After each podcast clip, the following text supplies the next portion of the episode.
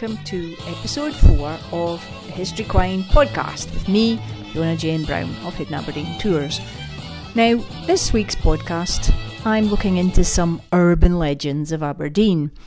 And some of you might have heard these stories before, either on a tour or when I've done my urban legends talk. So we begin in Guest Row in Ragg's Lane, which was laid out in the 18th century. It was named after the owner of the land, a Bailey Ragg, and it ran directly parallel with Queen Street. And the numbers 35 and 35 and a half belong to a George Russel, who was the son of William Russel and Helen Fowler. He was the fifth child of eight. His father was a confectioner and bookseller and had his own circulating library. Now, apparently, according to the legends, one of Russel's tenants at number 35, Joseph Falconer, operated a bakery. It was said that Falconer was issued with a notice of eviction by the council and said that couldn't continue to operate a bakery and sell foodstuffs within the proximity of a sewer, which was say, on the guest row side of Ragg's Lane. Now, obviously, George Russel, being the owner of the property, he was furious that uh, his tenant was being thrown out. And he was absolutely convinced that the person that had reported him was none other than his neighbour across the road, James Stephen, an ironmonger. The two of them constantly had an issue with each other, and Stephen's shop was directly facing the properties that George Russel actually owned. Now, James Stephen, he had previously worked with an ironmonger at the same site called William Ross, and he was at number 34 Broad Street, directly across the road since 1840. But before that, Ross had worked at number 30 since 1827. So we're talking quite a long time, about 40 years by the time this story happens. Now, George's father, William, the confectioner, he had been in business since even before William Ross. He had a business since 1824. He had shops at 19 Broad Street, which was the bookseller, 28 Union Street, which was a bakery, and number 38 Upper Kirkgate, which was a confectioner and sweet shop. The family actually lived at number 4 Dee Street. Now, I had a look into this, and true enough, George Russel is recorded as the owner of 35 and a half Broad Street, which basically that was the corner of Ragg's Lane looking across Broad Street down to Queen Street. He's recorded as the owner in the 1865 valuation roll. And the story goes that George decided to get revenge on James Stephen because George himself was known as a sculptor and he created a hideous gargoyle which he placed at the corner of his shop wall, which glowered across at Stephen's property. This was about 1862 because there were no more bakers at number 35 after that date. So, for about the next 20 years, James Stephen was still trading up until 1880 when he disappears from the records. So for 20 years, apparently, he had to look at this gargoyle which was glowering across of him. I th- I have actually first found this story in Bernard Balfour's book. Secret Stones and Stories of Aberdeen. Now, Bernard Balfour was a well known history teacher in Aberdeen, and he was also one of the presenters on a TV programme, an Al Grampian TV programme called The Way It Was. And this is one of the stories that he had told at the time. And I also checked that Diane Morgan repeated the story, and she actually had a few other elements to it and said that, oh no, it wasn't George Russel that had actually designed it, it was somebody else, and it was a design feature to attract people to come to their property. Well, I'm afraid that Diane Morgan has that completely wrong. And it seems, well, most of the characters in the story that are named by the legend, they did exist. Falconer, the baker, did exist. He was not one of George Russel's tenants. He was actually there just before George Russel bought the property from the previous owner, who would have been Falconer's landlord, in 1864. Now, George Russell, apart from being a sculptor, he actually made his money from owning property and the rental from these properties. Quite a few of the shops he had were licensed grocers, and you can actually see in old newspapers uh, he backing up his tenants when they apply for a license to sell alcohol from their shops. It was 1864, which is, say, two years after Falconer stopped working as a baker at number 35, 35 and a half Broad Street.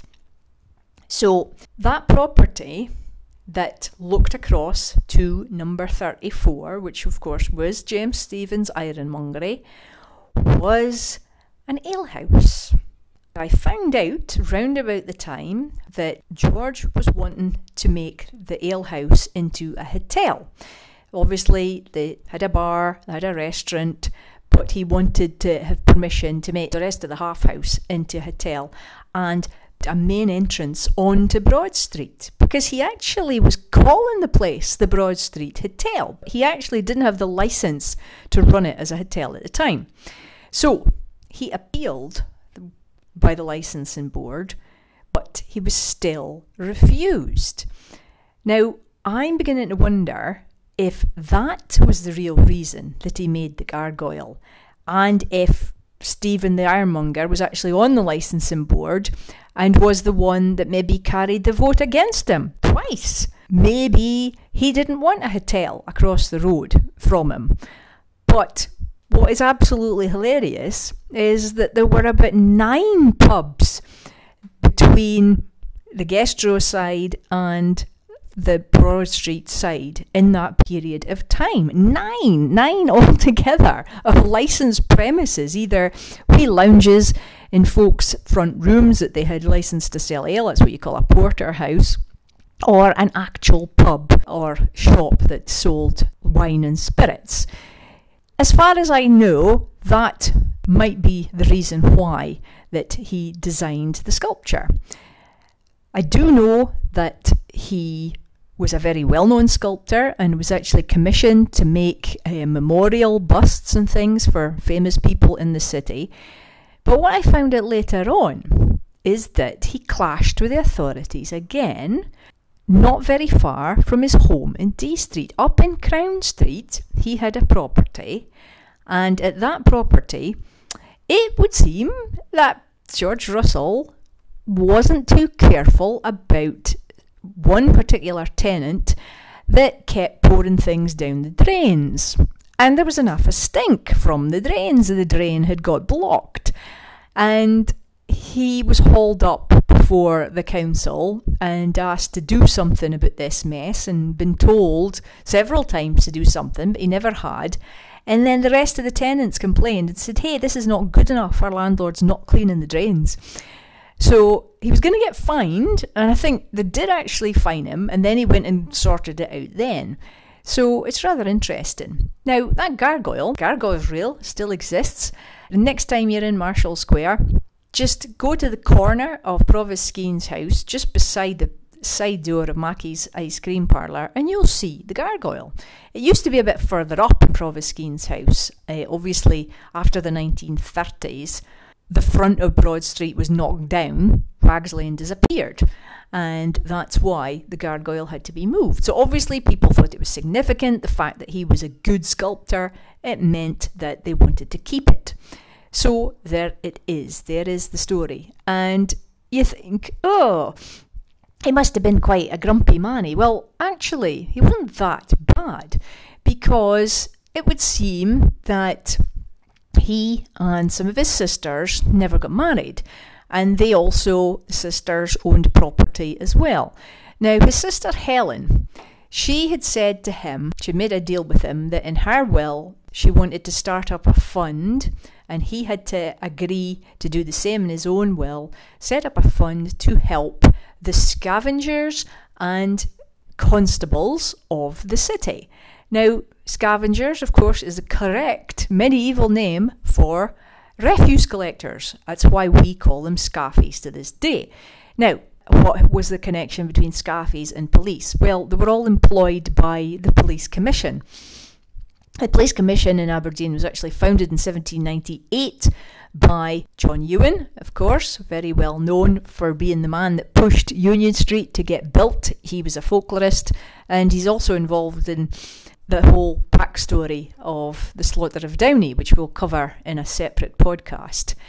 And so, if you go into St Nick's Kirkyard and you can actually see George Russel's grave, it's a quite an interesting gravestone. It's flat on the ground, the stone, and then there's a curved, almost like a curved roof on it, and it's got his name and his sister Helen's name and this story that they had this fund for the scaffies and the policemen. And that fund, according to my ex boss Ian Wallace of Grampian Police, as was, that fund was still in existence up until very recently.